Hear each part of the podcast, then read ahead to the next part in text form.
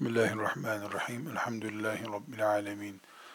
Sallallahu ve sellem ala seyyidina Muhammedin ve ala alihi ve sahbihi ecma'in. Allah'a davetle meşgul insanın, bizim örfümüzdeki adıyla hocanın, insan olarak karşılaşabileceği pek çok sorun vardır. Çünkü değil hoca olmak, davetçi olmak, peygamber bile olsa bir insan, nihayetinde insanlıktan terfi etmiyor. Adı insan, kendi insan. İnsanın karşılaşabileceği en önemli sıkıntılardan birisi futurdur. Futur Arapça bir deyimdir bıkıp usanmak demek.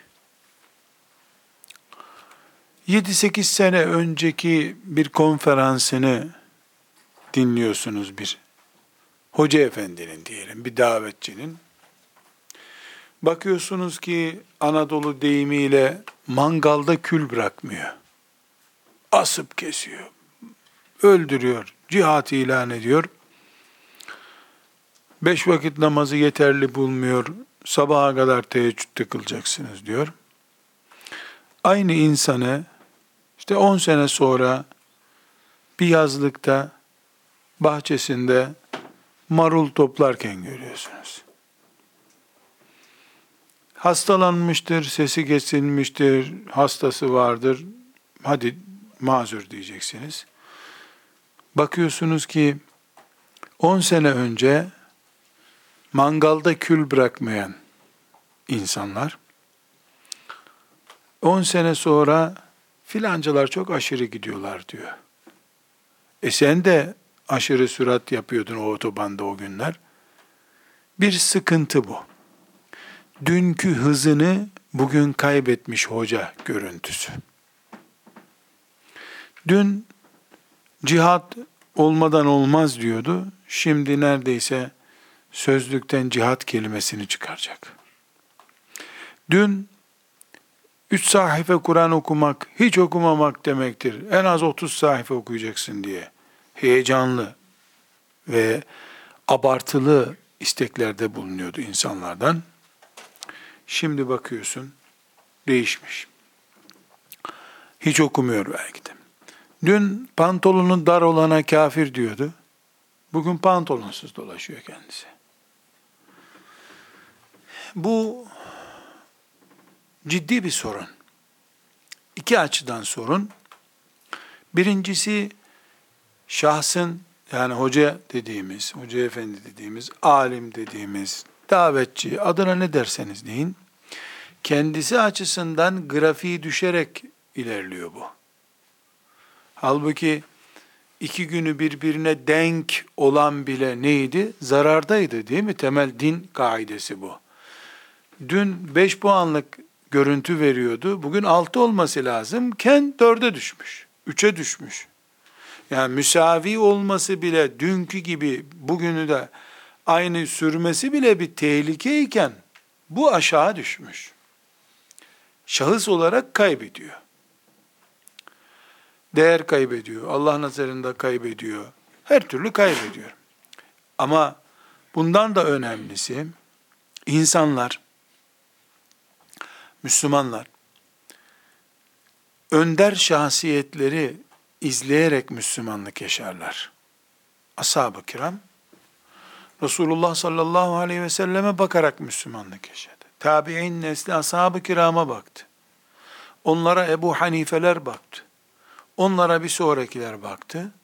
E hep böyle bir tür fotokopiden çeke çeke insanlar şey yapınca bugün de bizim fotokopimiz çok silik çıkıyor işte. Çünkü biz fotokopinin fotokopisini fotokopisini yapıyoruz. Biri çıkıp da orijinali gösterince, Kur'an'daki Müslümanlığı gösterince, ashab-ı kiramı gösterince çok parlıyor bu sefer. Gözümüz kamaşıyor. Bu da çok sert diyoruz. Alıştık ya siliklere hep, silik modellere. Ee, insanlar şahıslara bakıp, e, haklı olarak tabii, yani herkesin Buhari'yi okuyup İslam öğrenmesi mümkün değil. Herkes Bakara suresinin tefsiriyle uğraşacak mecali yok bu dünyada. Ne yapıyor? Köydeki köydeki hocaya bakıyor. Şehirdeki filan alime bakıyor. Ee, şimdi insanlar işte televizyondan, internetten, sosyal imkanlardan istifade edip alimleri, davetçileri izliyorlar. Dolayısıyla bir davetçinin e, yükseliş ve inişleri, bir hocanın yükseliş ve inişleri sadece e, o şahsın ahireti açısından bir sorun değil. Yani birey olarak kendi Ahmet dün 10 puanlık işler yapıyordu. Bugün 8 puanlık işler yapıyor. Ne yaparsa yapsın diyemiyorsun sen. Çünkü o önde durdu senelerce. O önde duruşu insanlar tarafından kayıt altına alındı. Şimdi o öndeki şahıs gevşek politikalar, şahsiyeti düşük işler yapmaya başlayınca bunun bedelini İslam öder. Müslümanların üzerinden. Dik duran, taviz vermeyen bir hoca efendiyle insanlardan önce kaçacak delik arayan bir hoca efendinin arasındaki fark budur. Hem kendi açısından sorun bu, hem de insanlar açısından e, sorun. E, elbette konuşmaya gerek yok. Kıyamet günü insanlar Allah'ın huzuruna çıktıklarında e, başları belaya girince, cehennemi önlerinde görünce hocaları gösterecekler. Çare yok. Herkes kaçacak bir delik arayacak çünkü. Anasını babasını gösterecek. Bana şunu öğretmemişti. Mahallesindeki hocasını gösterecek, kitabını okuduğu insanı gösterecek. Yani Müslümanın kendi Müslümanlığını yaşaması başka şey, başkalarının Müslümanlığının sorumluluğunu taşıması başka bir şey. Nasıl bir Müslüman birisini namaza başlattığında hep o namaz kıldıkça ecir kazanıyor. E sigaraya başlatan da niye her içilen sigaradan pay almasın? Adalet bunu gerektiriyor. E, iyiliğe delalet eden, iyiliğin öncüsü olan sürekli o açıdan ecir kazanacak. E, kötülüğe sebep olan da o kötülük devam ettiği sürece, zaten hadis-i şeriften bunu biliyoruz, e, kötülüğü yapıyor gibi bir durumda olacak. Allah muhafaza buyursun. Burada çok önemli e, bir hususu gündeme getiriyoruz. Allah'a davet için yola çıkan birisi e, tıpkı trafik kazasını hesap ederek yola çıkan ve sürat yapmayan, kurallara uyan bir şoför gibi olmalıdır. Ya Allah deyip kontağı açıp sonuna kadar gaza basıp nereye giderse gitsin bu araba dediğin zaman yol biter. Çabuk biter senin yolun. En yakın hastanenin morkunda bitersin. Eğer parçaların bulunursa yolda. Davet yolu da böyledir yol şartlarını, mevsimleri dikkatle yani karda başka türlü kullanacaksın. Baharda arabayı başka türlü kullanacaksın. Lastiği bile değiştirmen lazım. Yani insanların e, zor şartlarda yaşadığı, kıt kanaat karınlarını doyurabildiği bir ortamda Allah'a davet eden birisi başka. E, Doğu Türkistan'da e, insanların kendi saçlarına bile casus cihazların konduğu ve ailenin izlendiği yani kadının saçına kayıt cihazı koyarak kocasını izlettikleri bir ortamda Allah'a davet eden, trafik şartlarını bilecek, kış fırtınada orada Allah'a davet ediyorsun. Bol keseden, e, mangalda kül bırakmayacak şekilde konuşuyorsun. E, ondan sonra polis kapına dayanınca e, en önce taviz veren de sen oluyorsun. Bu nedenle sen çok büyük iş yapmak isterken çok büyük bir afete, senden öldükten gittikten sonra bile devam edecek bir tembelliğe, işte bir korkaklığa veya ibadet eksikliğine neyse artık sebep olarak kendini de e, vebale sokmuş olursun. Burada küçük bir not ilave ederek konumuza girmemiz lazım. Kardeşler, davetçi yol şartlarını iyi bilecek dedik ya. Burada bir hakikati kayıt altına almak lazım. O da şudur.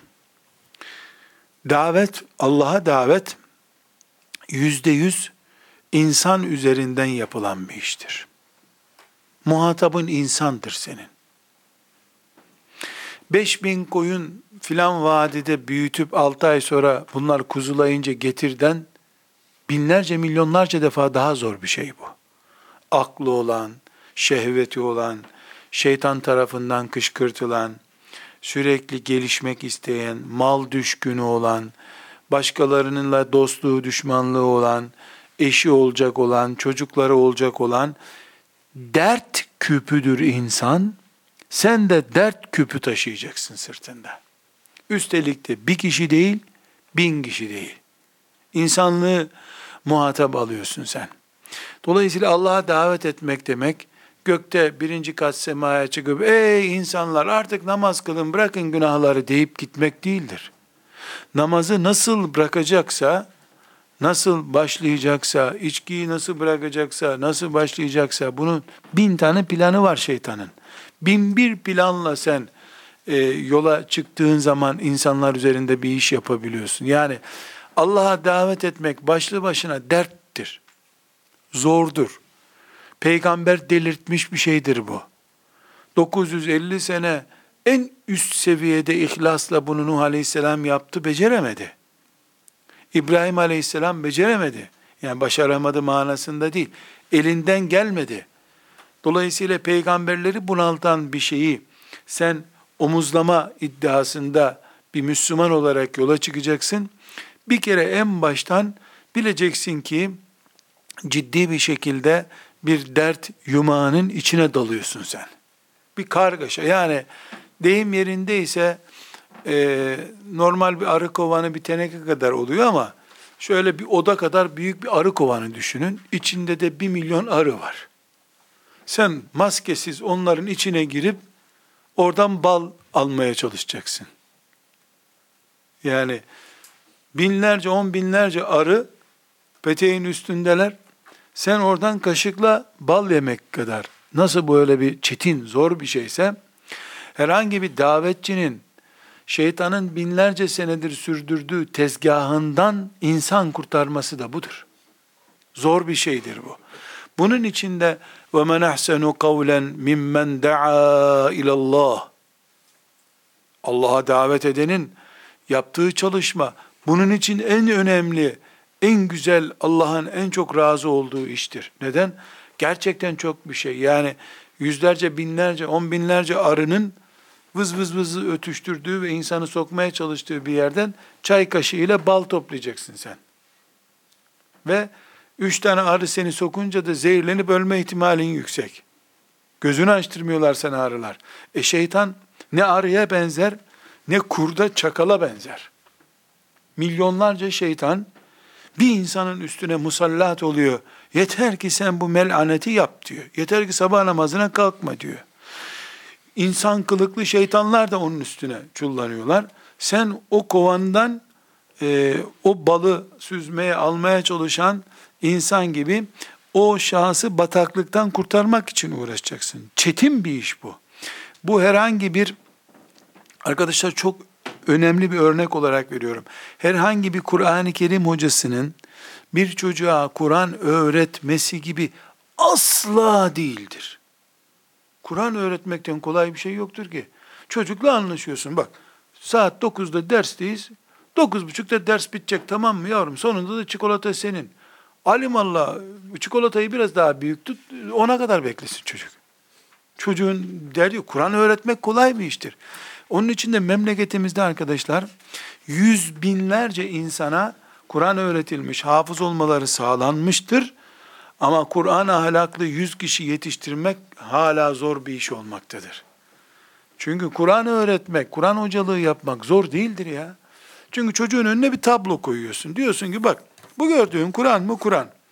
Bunu sen 20 derste halledersin yavrum. Hadi 5 derste de başını ağrısın 25 ders olur ya. 26. derste baban sana bisikletini alacak. Bit. Sanat bu öğrenecek çocuk bunu. Ama Allah'a davetçi 25 sene sonra bile bitmeyecek bir programa çağırıyor. Namaza başla diyor. Çok ciddi zevk aldığın alkolü bırak diyor. Sövme diyor. Halbuki söverek boşalıyor adam. Davetçinin işi çetin. Öyle Kur'an hocalığına benzemez. cami imamlığına benzemez. Üstelik de davetçi, yani maaşı vaizlikten kaynaklanan vaiz bir insan, e, helal bir şekilde çoluk çocuğunu geçindirmek için e, bağlı bulunduğu kurum ona ne diyor? Her hafta 10 yerde konuşma yapacaksın diyor. Alıyor İhya Ulumuddin'i ya da hangisini bir kitabı önüne koyuyor. Bismillahirrahmanirrahim. Müslümanlar gece namazına kalkmak böyledir. Sabah namazının önemi böyledir. Resulullah sallallahu aleyhi ve sellem böyle buyurdu. Elhamdülillahi Rabbil alemin deyip gidiyor. Allah'a davetçi böyle değil ki. Tutunuyorsun, bu saçı böyle uzatma diyorsun. Bu ehli şirke benziyor. Kafire benzemek sakıncalıdır. Öbürünü tutuyor, o sen bu, kıyafet uygun değil, batıla benziyor diyor. İnsanların kıyafetiyle uğraşacaksın, sonra düzeltip düzeltmediğine bakacaksın. O arada eşi gelecek sana, e sen benim kocamı bunalttın, o da bizi bunaltıyor diyecek. Etme eylemediği eşiyle uğraşacaksın. Biraz sonra gelecek ve bizim çocuğa bir nasihat et diyecek. Yani sen her hastalıktan anlayan, eczane olmadığı halde taştan bile, topraktan bile ilaç yapmak zorunda olan bir doktor gibisin. Alkol müptelası sen sana gelecek. Sen bulacaksın daha doğrusu. Namaz kılmayan sana gelecek. Sen bulacaksın daha doğrusu. Hanımını döven, kocasına hakaret eden seni bulacak. Sen bulacaksın daha doğrusu. Namaz olmayan, babaya itaat etmeyen çocuğu bulup ıslah etmen gerekecek. E, her şeyi düzelttik, tamamla, alkol yok, kavga yok, gürültü yok. E bakıyorsun mahalle camisinde cemaatin sayısı az. Kim bundan mesul? İmam ezanı okudum, gelene kıldırırım diyor. Gelmeyene ne edeyim diyor. Mecbur ne yapacaksın sen? Camiye toplayacaksın insanları. Senin derdin bu. E, cenaze namazı olacak, imam Allahu Ekber cenazeyi kıldıracak, gömün bunu Yasin okuyun gidecek imam. Bitti imam mutlu bile olabilir çünkü 5-10 kuruş para verilecek ona. Sen öyle değil ama öleni ibrete dönüştürmen gereken konuşma yapacaksın orada. Mahalle hocaları, hafızlar cenaze evine Yasin okumak için gidecekler. Orada yemek yiyecekler. Sen yemekten sonra gideceksin. Bu adam dün bizimle beraberdi. Bugün yok burada. Bundan ders çıkarmamız lazım arkadaşlar deyip insanları ağlatıp babalarının, dayılarının ölümünü sebep yapıp namaza başlatman lazım onları. Sen davetçisin, işin bitmez hiç.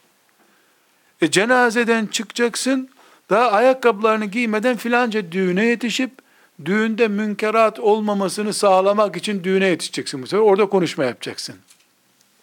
Oradan bir hasta ziyaretine gideceksin. Sen 24 saat aktifsin. İlacım yok diye bir derdin yok. Saksıdan, topraktan ilaç yapacaksın. Elbise bulamıyorum diye bir diyorduk. Üstüne gömleği çıkarıp ona giydireceksin. Çünkü sen asırlarca Allah diye toprak üzerinde dolaşan peygamberlerin vekilisin. Sen diyanet memuru değilsin. Vakıf görevlisi değilsin. Allah'a davet ediyorsun. Sen dini üzerinden geçinen, maaş alan biri değilsin. Dinini geçindirmek zorunda olan birisin sen. Senin elinden din kazanacak. Sen dinden kazanmayacaksın. Allah'a davet şüphesi farklı. Bu sebeple kıyamet günü de dirilirken inşallah vakıf görevlileri, dernek görevlileri veya işte filan kurumdan maaş alıp insanlara namaz kıldıranlar, vaaz edip işine bakanlar, sonra da yaz tatili, vallahi bizim cumartesi pazar görevimiz yok deyip müftülüğü kapatıp oturup da insanların meyhanelerde helak olmasıyla ilgilenmeyenler, kendi statülerinde dirilirken, İnşallah Allah'a davet edenler, görevini bu olduğuna inanıp bu imanla 24 saat aktif yaşayanlar, inşallah Nuh Aleyhisselam'la beraber dirilecekler. يَوْمَ نَدْعُوا كُلَّ اُنَاسٍ bi imamihim. İmam buradaki cami imamı değil değil mi? Bütün insanları önderleriyle beraber toplayacağız. Yevme ned'u külle unasin bi imamihim. O gün ne zamandır o gün? Mahşer yerinde külle unasin bütün insanları bi imamihim önderleriyle. Şarapçılar, şarapçıların sultanı kimdir bilmiyorum. Yarışma yapılacak o zaman tabii. Fuarda seçilen birinci olacak o zaman kimse. Elbette e, artistik hayat yaşayanlar da artistlerin en büyük kimse kıyamet günü onun peşinden. İnşallah e, kendi ayakkabısı olmadığı halde yetim çocuklara ayakkabı toplamak için dağlarda, bayırlarda dolaşan, Allah'a davetle meşgul olan bir mümin gusül abdesti alsın diye e, karda, kışta, kıyamette elinde bir kova suyu götürüp al, aha su yok demiştin, al sana gusül suyu diye dinini yaymak için çalışanlar da hiç tereddüt etmiyorum Nuh Aleyhisselam'la beraber olacaklar. اَيَوْمَ نَدْعُوا كُلَّ اُنَاسٍ بِاِمَامِهِمْ Ayet. Ama Nuh Aleyhisselam davasından geçinen biri değildi. Davasından geçinen biri Nuh standartlarında değil şüphesiz. O da başka bir hacı abi bulması lazım. Çünkü orada bir sürü lider olacak. Merak et. Herkese bir şey bulunacak yani. İnşallah biz e, Nuh aleyhisselamın arkasındaki taburda yer alacağız Allah'ın izniyle. Yani hiç bunda kimsenin şüphesi olmasın. Neden? Çünkü Nuh aleyhisselamın meşakkatine talip olduk. Rabbimize hamdolsun. Nuh aleyhisselamın lezzetinden lezzetleniyoruz. Bu, bu sebeple buralardayız. Bu e, giriş noktasından şuna ulaşmak istiyorum kardeşler. E, insanız, belli bir takat kapasitemiz var bizim. Karşımızdaki davamızın malzemesi olanlar da insandırlar. Onlar da bütün olarak bakıldığında dert küpüdürler. Erkeğin derdi ayrı, kadının derdi ayrı, çocuğun derdi ayrı, fakirin derdi ayrı, zenginin derdi ayrı, namaz kılanının derdi başka, sarhoşun derdi başka. Hepsine muhatapsın sen. Senin Allah'a davet eden biri olarak uzmanlık alanın insandır. Ama Kur'an kursu hocasının uzmanlık alanı çocuğa Kur'an öğretmektir. Yaşlı kadınlara Kur'an öğretmektir. Alanı İslam'ın milyon e, beklentisinden bir tanesidir sadece. Allah'a davetçinin böyle bir derdi yoktur. Mesela e, Kur'an-ı Kerim hocasından derin fıkıh meseleleri beklenmez. Yani Kur'an-ı Kerim hocasının e, talakla ilgili, boşanma ile ilgili bir meseleye cevap vermemesi ayıplanmayacağı gibi onlar insanlar ona sormazlar da zaten. Çok basit bir şekilde bu Kur'an hocası derler. Yani anlamaz. Öğretir ama anlamaz. Eczacı yani bu doktor değil. Doktor anlar bu işten deniyor ya. Eczanede binlerce ilaç var ama hiç kimse eczacıya bu ilaç bana faydalı olur mu diye sormuyor. Doktor bunu bana verir mi diyor. Çünkü doktor anlar bu işte. Kur'an hocası kendi çapında uzmandır. E, filan caminin imamına da maalesef, buna maalesef diyorum ama böylesi uygun değil. Çünkü mihrabın büyüğü Resulullah sallallahu aleyhi ve sellem öyle değildi. Ebu Bekir öyle değildi. Radıyallahu anh. E, caminin mihrabındaki insana da soru sormuyor kimse. O hoca namaz kıldırır diyorlar. Davetçi öyle değil ama. Hastalığını sana anlatır, şikayetini sana anlatır, yani filan devlet bize zulmediyor der, onu sana anlatır. Oğlu askere gitti, askerden telefon etmiyor, canı sıkılıyor, annesi sana anlatır, ne yapmam lazım, senden dua ister, sana beddua eder, aşırı gittin der. Daha beteri arkadaşlar, çok daha e, böyle bir garip olarak e, algılayabilirsiniz bunu. Çok daha beteri, davetçi olarak belki de, yani bir abiniz mantığıyla söylüyorum, haşa davetçi, iyi bir davetçi örneği olarak kendimi lanse etmiyorum. Allah mağfiret buyursun böyle bir şey değil. Ama e, mikrofonların önünde, özel sohbetlerde davetçi olarak bulunduğum yıllardan beri en zorlandığım şey e, benim gibi hoca olarak bilinen ya da ben onun gibi hoca adayı olarak bilindiğim şahıslar hakkındaki sorulardır. Bu davet o kadar zor bir şeydir ki öbür davetçinin hesabını da sen vermek zorundasın. Kardeşim ben geldim sana Allah'tan kork, namaza başla diyorum. Hoca efendi, filan hoca var ya, e o hoca geçen dedi ki, ya ne dedi? İşte niye böyle dedi? La havle ve la kuvvete. Ya bırak kardeşim karıştırma bu işi desen, Şeytan ona diyecek ki bak senin sözünü takmadı bu adam. Sen de onun sözünü dinleme diyecek. Bahane hazır. E kardeşim, e hoca efendinin bir şeyi, niyeti var. Öyle değil, öyle değil. Çok da zenginmiş üstelik. Bindiği arabayı biliyor musun sen? Ya haram mı o adamın arabaya binmesi? E niye jibe biniyor? At arabasına mı binecek adam? Jibe hırsız mı biner yani? Böyle bir kural mı var hoca jipe binmez diye? Ee bize Ebu Zer'i anlatmıştı geçen ama. E, anlattıysa bilmeyin ya. Ya İslam mı senin gayen? Filan hoca efendi mi? Filan davetçi mi? Diyemezsin. Orada emin olun savcılıkta soruşturmalar geçirdim. E, ufak tefek hapishane hayatlarım oldu. Yani riskli bir sürü olaylarla karşılaştım. Nefsim ve bedenimin kaldırılmalı kaldırılması açısından emin olun kardeşlerim benim gibi hele yaşıtım bir hoca hakkında ki kovuşturmayı cevaplandırırken bunaldığım kadar hiçbir zaman bunalmamışımdır. Mesela e, savcılık önünde ben ayak ayak üstüne atma gibi bir uygulamam yok ama ben ayak ayak üstüne atar konuşurum. Yani o kadar rahat hissederim kendimi. Ne derse desin ya beni asacak hali yok. Assa ne olacak zaten diye düşünüyorum. Ama o rahatlığı filan hoca niye böyle yaptı diye soruştururken insanlar hissedemiyorum. Maalesef çok ciddi bir sorun bu. Çünkü insanlar ya İslam güzel ama ben cennete girmek istemiyorum bırakın beni demiyor. Yan yollardan kovalıyor seni. Yan yollardan da nasıl sıkıştıracak? Peygambere sövemiyor direkt. Bu Kur'an'ı niye Allah başımıza bela etti diyemiyor. Çünkü Kur'an'a sövse haşa, Peygamber aleyhisselama hakaret etse haşa, bunlar onun da nispeten içindeki cılız iman kırıntılarından dolayı kabul edemeyeceği şeyler. Ama ne yapıyor şeytan ona? Müthiş bir belge gösteriyor. Üstelik de böyle mizansen olarak size tasvir edeyim. Böyle parmak kaldırır, buyurun karşım der. Adam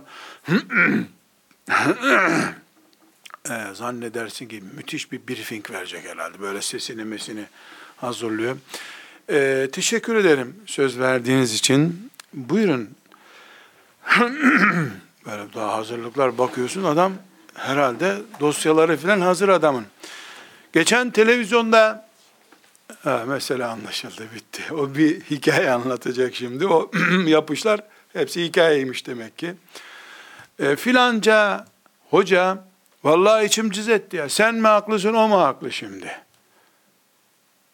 Burada arkadaşlar nasıl bunun çözeceğimizi e, ileriki derslerde konuşacağız inşallah. Yani bu bir sorun çünkü. Emin olun bir meyhanede herkesin elinde rakı şişeleri var ve sen orada ey insanlar Allah'tan korkun demeye başlıyorsun. Vallahi bu daha kolay.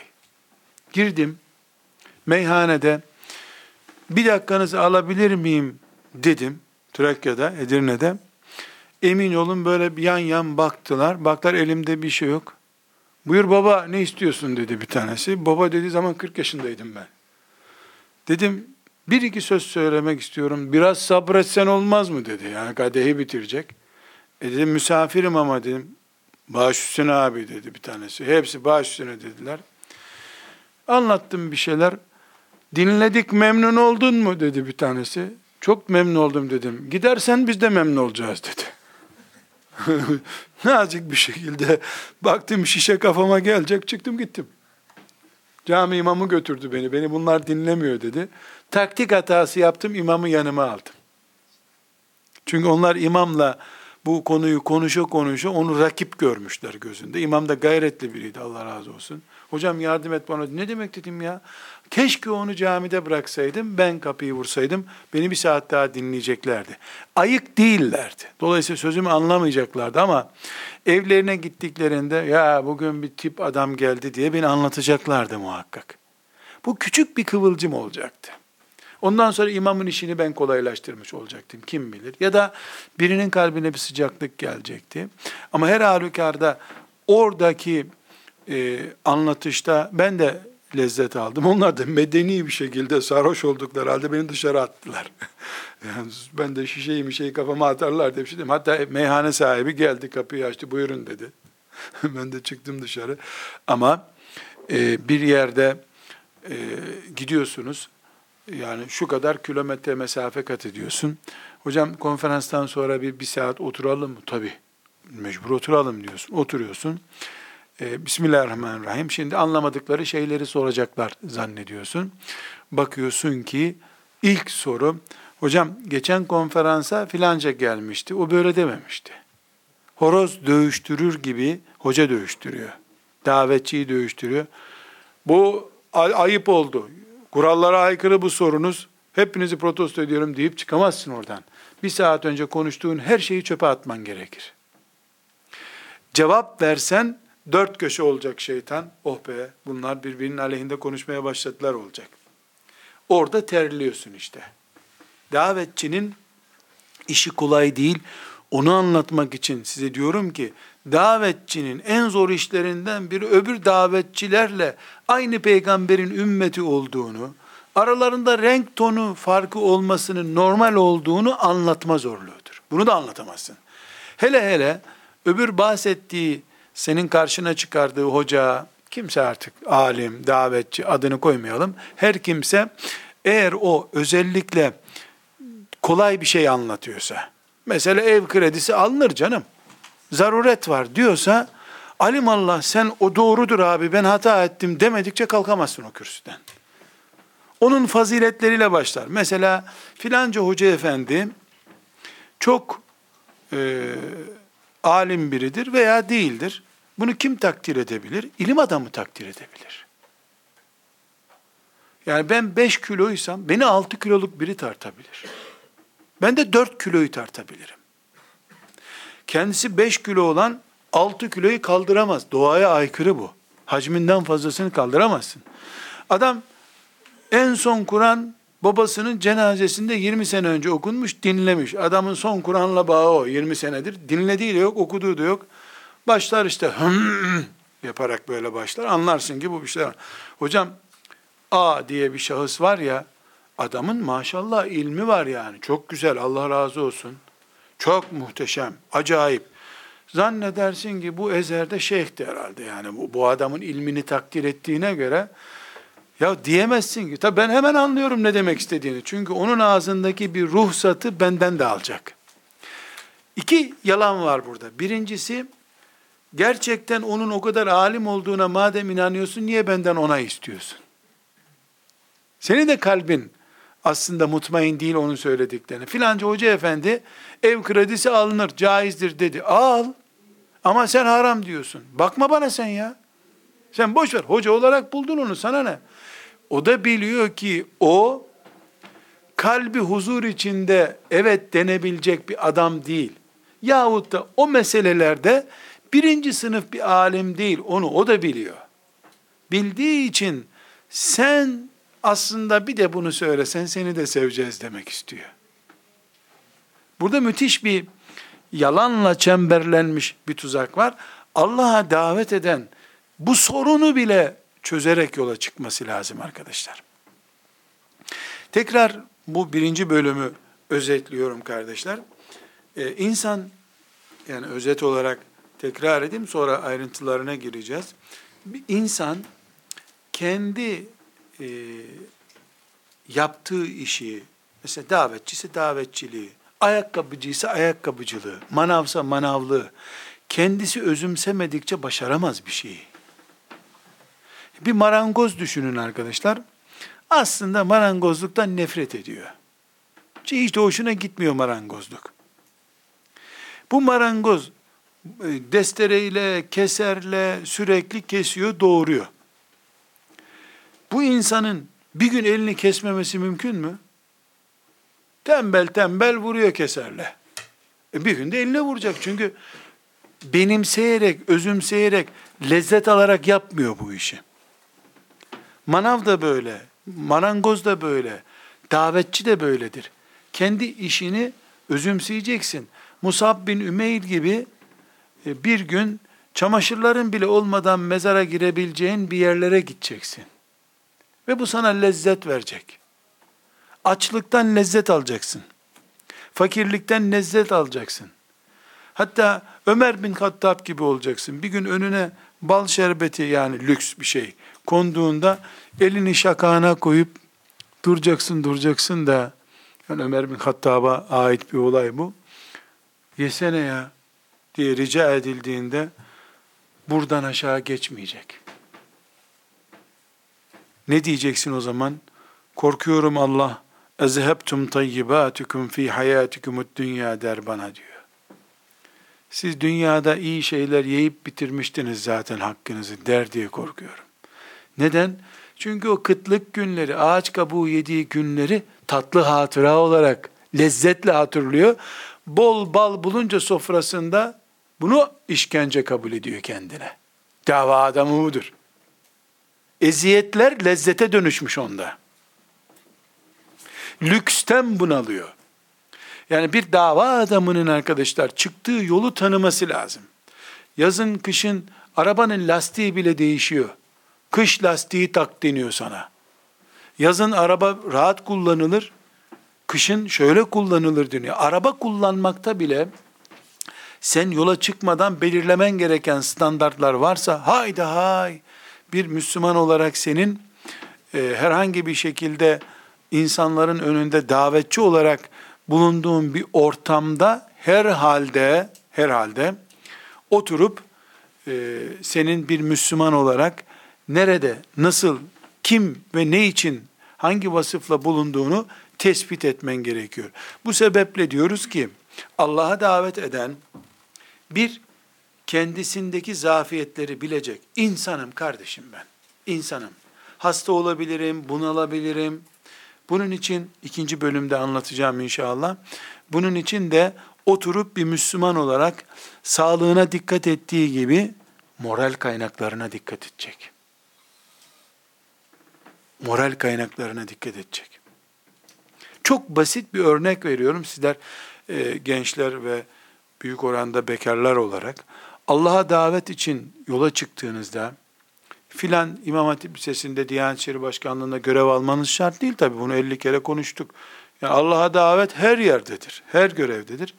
Yarın evlilik için bir masaya oturduğunuzda muhakkak eşinize, eş adayınıza ne istiyorsun benden diye soracaksınız. O da size ne istiyorsun benden diye soracak. Size tavsiyem şudur ki eğer davetçi olarak yola gideceksiniz bir cümle kullanın. Benim Hatice'm olacaksın. Bana hep daraldığımda moral vereceksin. Başka bir şey istemiyorum. Çünkü Allah'a davetçilerin en büyük handikapı, aşamadıkları şey arkadaşlar, akşam eve geldiklerinde dert dünyasında kendilerini bulmazdır. Zaten akşama kadar elin insanlarıyla uğraşıp başı davul olmuştur. Allah ona ne buyurmuştur? Git evinde sekinen seni bekliyor. Evine gider, kapıyı açmadan kaçta geldin biliyor musun? Saat kaç? Bu çocuklarla ben delirdim burada. Neredeydin sen? Biraz da kendi çocuklarınla uğraş diyen bir kadın bulduğu zaman karşısında oh puf edip camdan da atlayabilirsin. Yapacak hiçbir şey yok. Dinlenmeye geldin matkapla karşıladılar seni. Mesela bir kadın düşününüz. Çocuklarına diyor ki yavrum babanız ümmeti Muhammed'in derdiyle yoğrulmuş bir adam. Kim bilir kaç sarhoş babanızı bunaltmıştır. Kim bilir şimdi hangi savcılıkta ifade veriyordur. Babanız gelince tatlı tatlı öpüp babanızın eline oturuyorsunuz tamam babayı üzmek yok.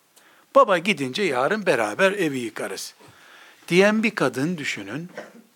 Bir de not tutmuş akşamki hesaplaşmalarda unutulmasın diye bir sürü gelir gelmez. Bir, ben kaçıncı gündür tembih ediyorum.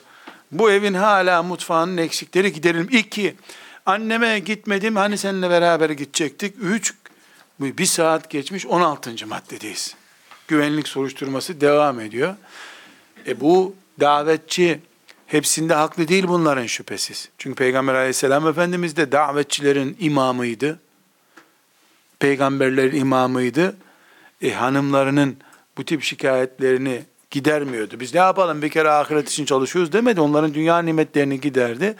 Buna rağmen kadınları gene liste çıkarttılar önlerine ama. Gene liste çıkarttılar önlerine. E, çünkü davetçinin kaderi budur. O da ne dedi?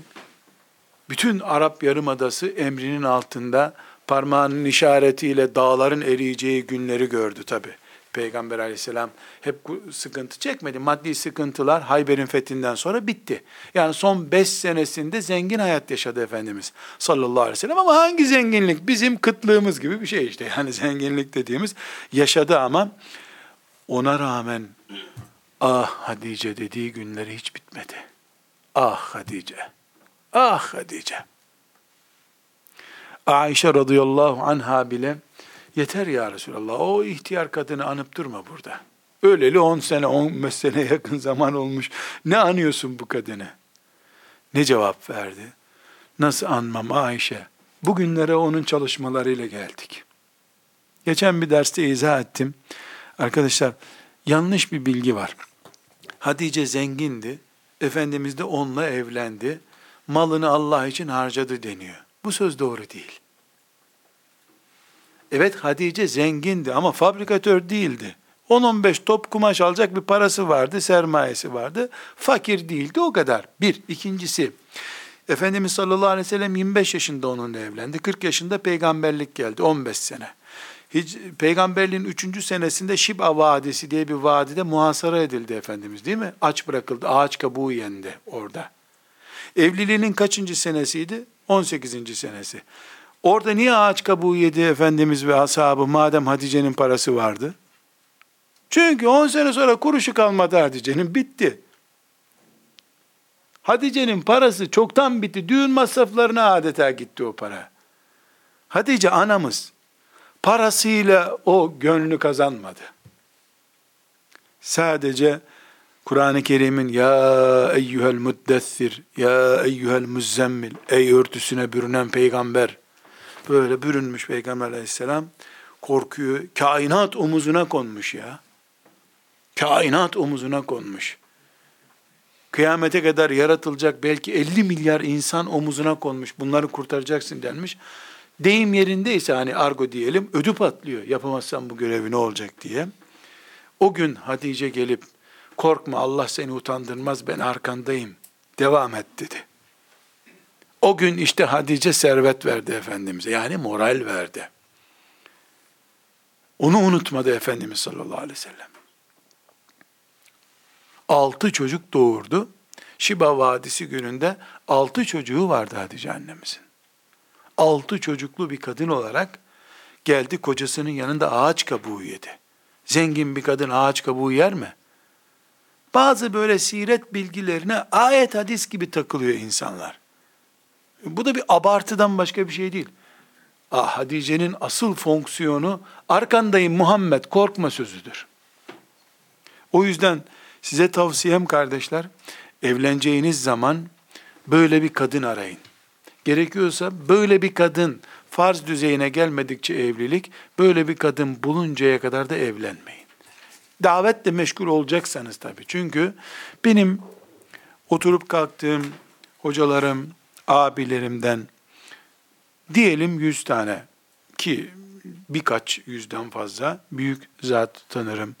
İşte e, Arap aleminden, e, doğudaki Pakistan, Hindistan aleminden, e, Türkiye'den sayamayacağım kadar ailelerine girip çıktım, oturdum evlerine, onların özel hayatlarına ait e, hatıratını dinlediğim yüzlerce insanda arkadaşlar. Mesela Muhammed Kutub'u dinledim, hapishane hatıralarını, işkencelerini, benzeri dinlediğim insanlardan ben hapishaneye girdiğim için belli işleri beceremedim diyene rastlamadım.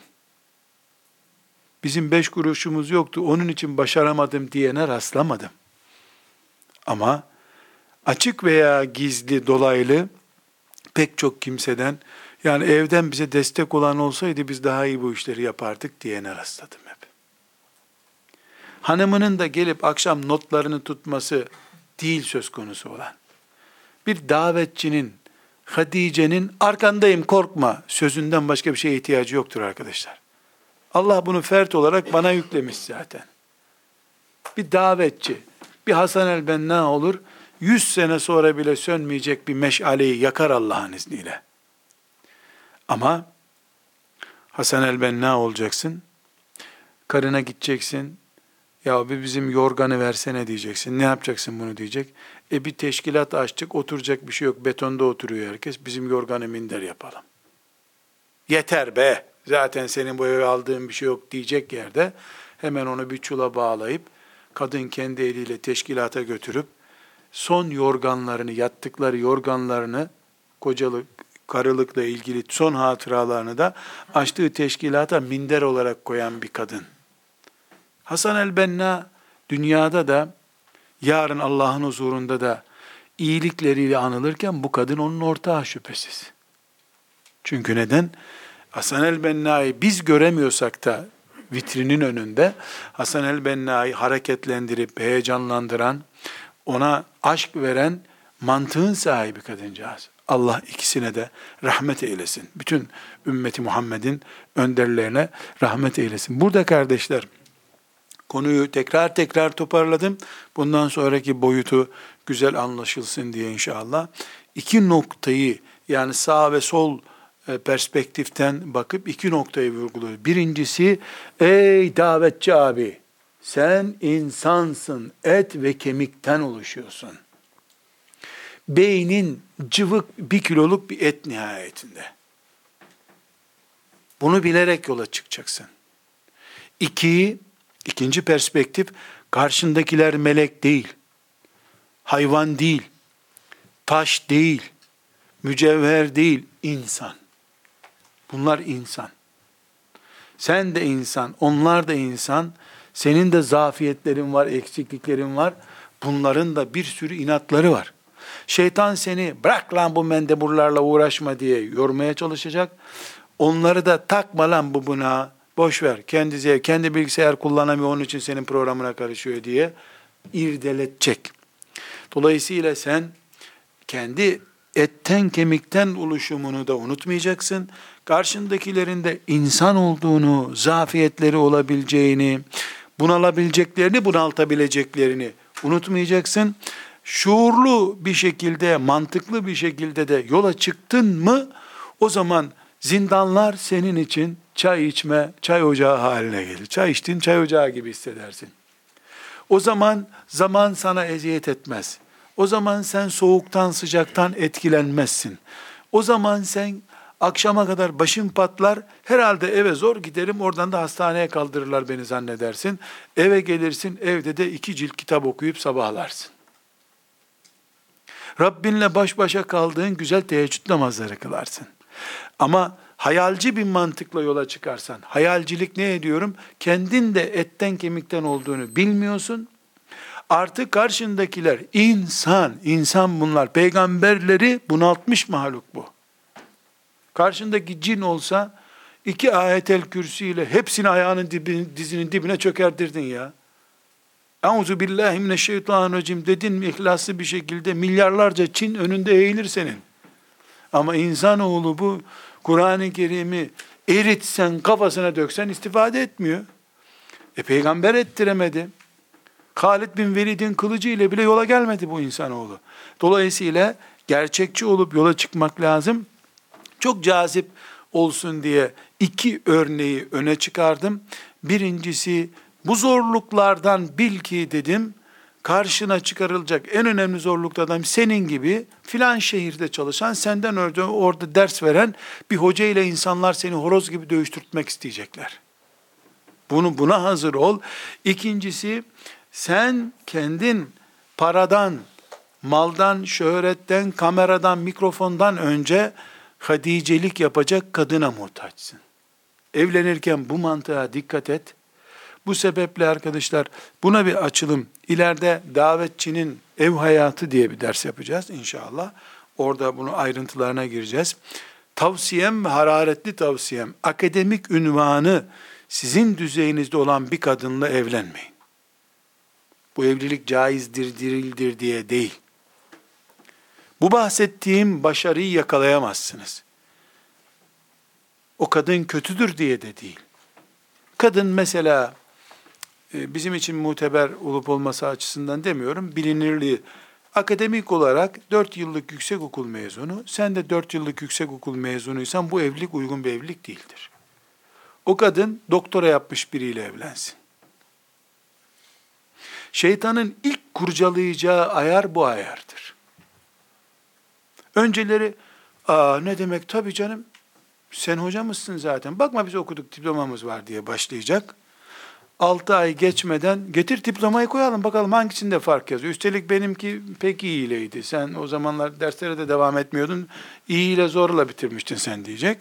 Diploma doğuş, değiş tokuşundan başlayacak bu kavga. E sen huzur bulmak için sekine olarak gittiğin evde belanı bulacaksın hep. Evliliği e, akademik e, benzerliklerin olmadığı ortamlarda kurmak lazım. Hepten tabii okuma yazma bilmeyen biriyle de evlenirsen başın belki beladan eksik olmaz. Sen kitabı getir dersin, tepsi getirir sana. Bu da kitaba benziyor, görmüyor musun? Üstüne yaz der. Kalem getir dersin, oklava getirir. E, onu da herhalde e, yani o da bir yanlış mantık. Bir mesafe farkı tutturmak lazım. Bu mesafeyi ben evlenecek kardeşlere yaşta da söylüyorum. Erkek e, 30 yaşında, kız da 16 yaşında olmamalı. Bu yanlış. Ama e, erkekle e, kadının arasında erkek 24, kadın 22 oldu mu çok mübarek bir dengedir bu. Erkek sürekli bir yaş, iki yaş önde olursa bu çok iyi bir puan.